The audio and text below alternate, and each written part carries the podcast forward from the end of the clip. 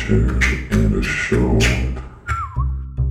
Hello, welcome to Feature in a Short. This is Justin Joseph Hall, owner of Four Wind Films. This podcast is a monthly screening where an appointed contributor usually presents their feature motion picture in a short movie. But today we're gonna uh, go off on a different tangent um, as we've been affected by COVID and we are stuck at home and we do not want to have public events. So tonight we just have two people. Um, one of them is our bookkeeper, Laura Davi. Hello, Laura.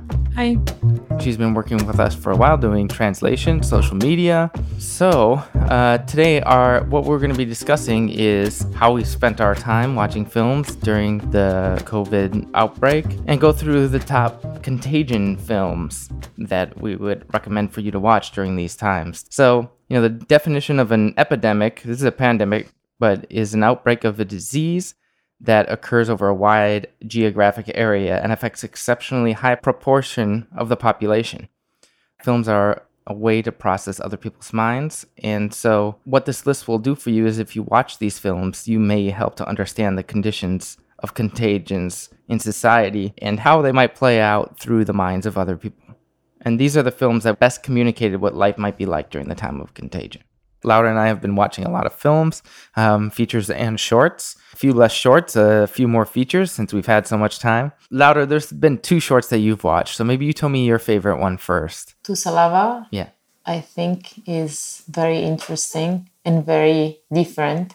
Maybe it's a little too long. At 10 minutes?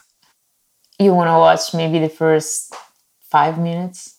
And I mean, it is worth it to go till the end because it makes sense. But I agree. I think that was my favorite short, so I think we both we both like Tusalava as like the best short that we've seen. But what it is is um, just a black and white animation uh, that's very experimental and resembles microbes and uh, bacteria and who knows, maybe even viruses. Very interesting, 1929 early animation. Oh, and I would also like to just um, say, uh, Laura, you know, I like to put on uh, classical music, and because most silent films don't have their own score, we put on uh, something by Camille Saint-Saëns, Concerto for Piano, number four. So if you guys want to throw that behind the animation when you watch it, feel free. I recommend it. So let's uh, move on to the best features that we've seen. So, Laura, what were some of your favorite movies that you've seen this last month? I think The Portrait of the Lady on Fire. that is uh, one of the best cinematography uh, of the movies that we watched. I mean, the entire movie is very smooth and the actors are great. It's a French movie, and I haven't seen many French movies before, I think. Um, also, the music in this movie is amazing, so that makes it even better, I think. Exactly. The story is great and it just ramps up to the end. And I think one thing that the director, Celine uh, Sciamma, what she does kind of, because we watched that other film by her as well, Girlhood, the other night, is that she really does most of the film with zero score or soundtrack. There's there's nothing in the background. But when she brings in music, it's very powerful and takes over the scene. And there is no better example than the powerful uh, Vivaldi. You said it was Vivaldi, right? L'estate di Vivaldi. Summer? Summer, yeah. Yeah, and in both of the films that we watched, Girlhood and Portrait of a Lady on Fire, you just the music just takes over in certain scenes, and she really has an absence of music, especially early on in the films.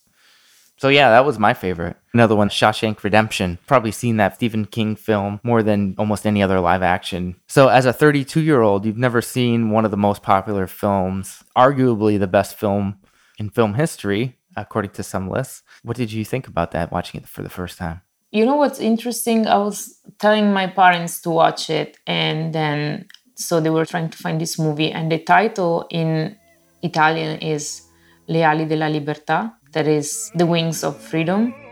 And so it's very interesting because it's what you feel uh, when you watch the movie. The title in Italian gives you a more complete way to conceive the movie. Yeah. What was the most surprising thing when watching the film? the character development. So, Laura, what was your favorite film um, since our lives changed uh, and we've been at home on March 22nd? Um, so it was very difficult to choose the one that I picked is The Place Behind the Pines. And I choose that movie because out of all these movies that we watch that are like amazing, I'm not that, you know, deciding what is my favorite because it depends on many things. I think is one of the best movies I ever seen because it feels real. You start the movie with Luke, that is Ryan Gosling, and and then you think that you'll stick with him until the end of the movie, but there is another great actor in the movie that kicks in. But the story is about fatherhood and. What did you think that Place Beyond the Pines said about fatherhood? Um, you kind of want to know where you come from and why things in your life are that way. And sometimes other people that are, like in this case, like the mother of this child, she doesn't want to tell him about his father who died. Um, and so it's like your family you want to know where where you came from? Yeah. Yeah.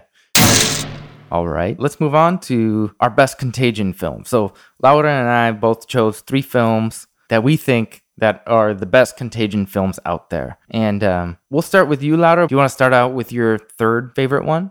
Uh, one movie is dallas buyer club. Um, I mean, it's like one of my favorite movies, and um, Matthew McConaughey is amazing in the movie. Yeah, Matthew McConaughey. In this film he plays a um, Ron Woodroof and how he tried to fight the AIDS epidemic. Ep- epidemic.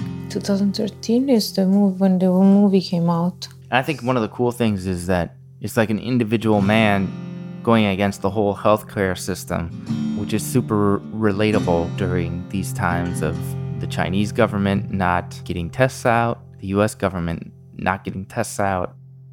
Uh, so for my top picks um, is about the crack epidemic, and it's a film uh, produced by somebody who I have worked with, actually, uh, Jon Alpert, and it's called High on Crack Street: The Lost Lives in Lowell. It takes place 35, 30 miles northwest of Boston, and um, it is a visceral SD video with crack addicts. But have you ever heard of the film The Fighter? No. Okay. This film came out in 1995. This film is about addiction in the end. Not just the crack epidemic, this is about crack. But in 2017, we still have 585,000 people who died as a result of drug use.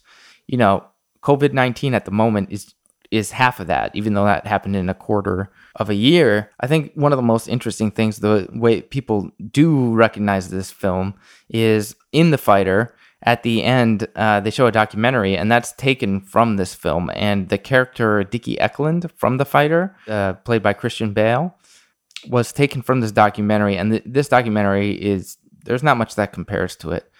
Mark Wahlberg actually came to Jon Alpert and asked for permission for that film. And um, there was a little dispute, and in the end, uh, the filmmakers for of the documentary of High on Crack Street didn't get anything for the popular and Oscar-nominated the, the movie The Fighter. But go check out this film. It's only an hour, and it, it really packs a wall up. So, what's another Contagion film that you'd recommend? I will say Philadelphia. Philadelphia. That's a very common theme. So, both of your Contagion films so far are about the AIDS epidemic. Yes, but if you think about it, Philadelphia is about that, but also about something that is even more contagious than that, that is homophobia. It's like a contagious disease as well. And you know that I'm not like a, I mean, I like Tom Hanks, but I think he's in this movie, uh, he's great, and uh, the movie itself is very powerful. Um, yeah, I think that's a great point. Is that the cool thing about with cinema and with movies like this is that when you do have societal problems and they get such big pickup as Philadelphia and Dallas Buyers Club did, it makes people look inward on their own reactions and and hopefully we can understand each other and our differences in society and try to push us forward. You feel like you're there, but you feel hopeless. And so you keep you like you feel like you're fighting with him in court like you're on his side. Yeah. I mean, uh, I think by seeing how other people are oppressed when they are the main character, you really can relate it directly to other times that you felt oppressed. And I think that's one of the powers of cinema and storytelling in general. And so I think both of these films have that with Matthew McConaughey's character, who is offering, you know, what he can with drug relief uh, on the black market in Dallas Buyers Club, or the fight for justice of Andy Beckett for um, wrongful termination from his job in Philadelphia. Okay, let's move on to the next one. So, one of the other obvious contagion films, an archetype of the horror genre that has been popular for a very long time. It's the one short that I think we've chosen on this list, and that happens to be uh, Michael Jackson's Thriller. So, um, you know, overall, even though the death count of zombies happens to be, for all that we know, zero, but the metaphor for zombies being you know a disease or stupidity is always reached back to and done over and over again in so many different forms. And um, yeah this is just a one of the most expensive music videos uh, just as mtv was blossoming and probably the most famous vi- music video of all time. They spent a half a million dollars making this in the 1980s to, and it's just a 13 minute film. So uh, laura do you want to move on to your last film? Yeah the last one is requiem for a dream um, and it is a contagious movie because of drugs addiction. I will say a disturbing movie. Yeah, I'd say so. And actually, that was um, my last film as well. It's one of my favorite films of all time. And um, it was made at the turn of the century by Darren Aronofsky, but is actually based on a book written by Hubert Selby Jr. in 1978. And actually, you know, I went back and read, and one of the earliest times opioids had been used, which is featured heavily in the film with the very rhythmic, speedy editing that pushes the film along, but resembles being on drugs, beat on certain times, and sometimes heroin. But, you know, Darren Aronofsky made this particular contagion live through music and compression of time. He orchestrates everything that you may notice in drug use, but especially in heroin use it's one of my favorite films. It's very disturbing, so it's like it's very powerful.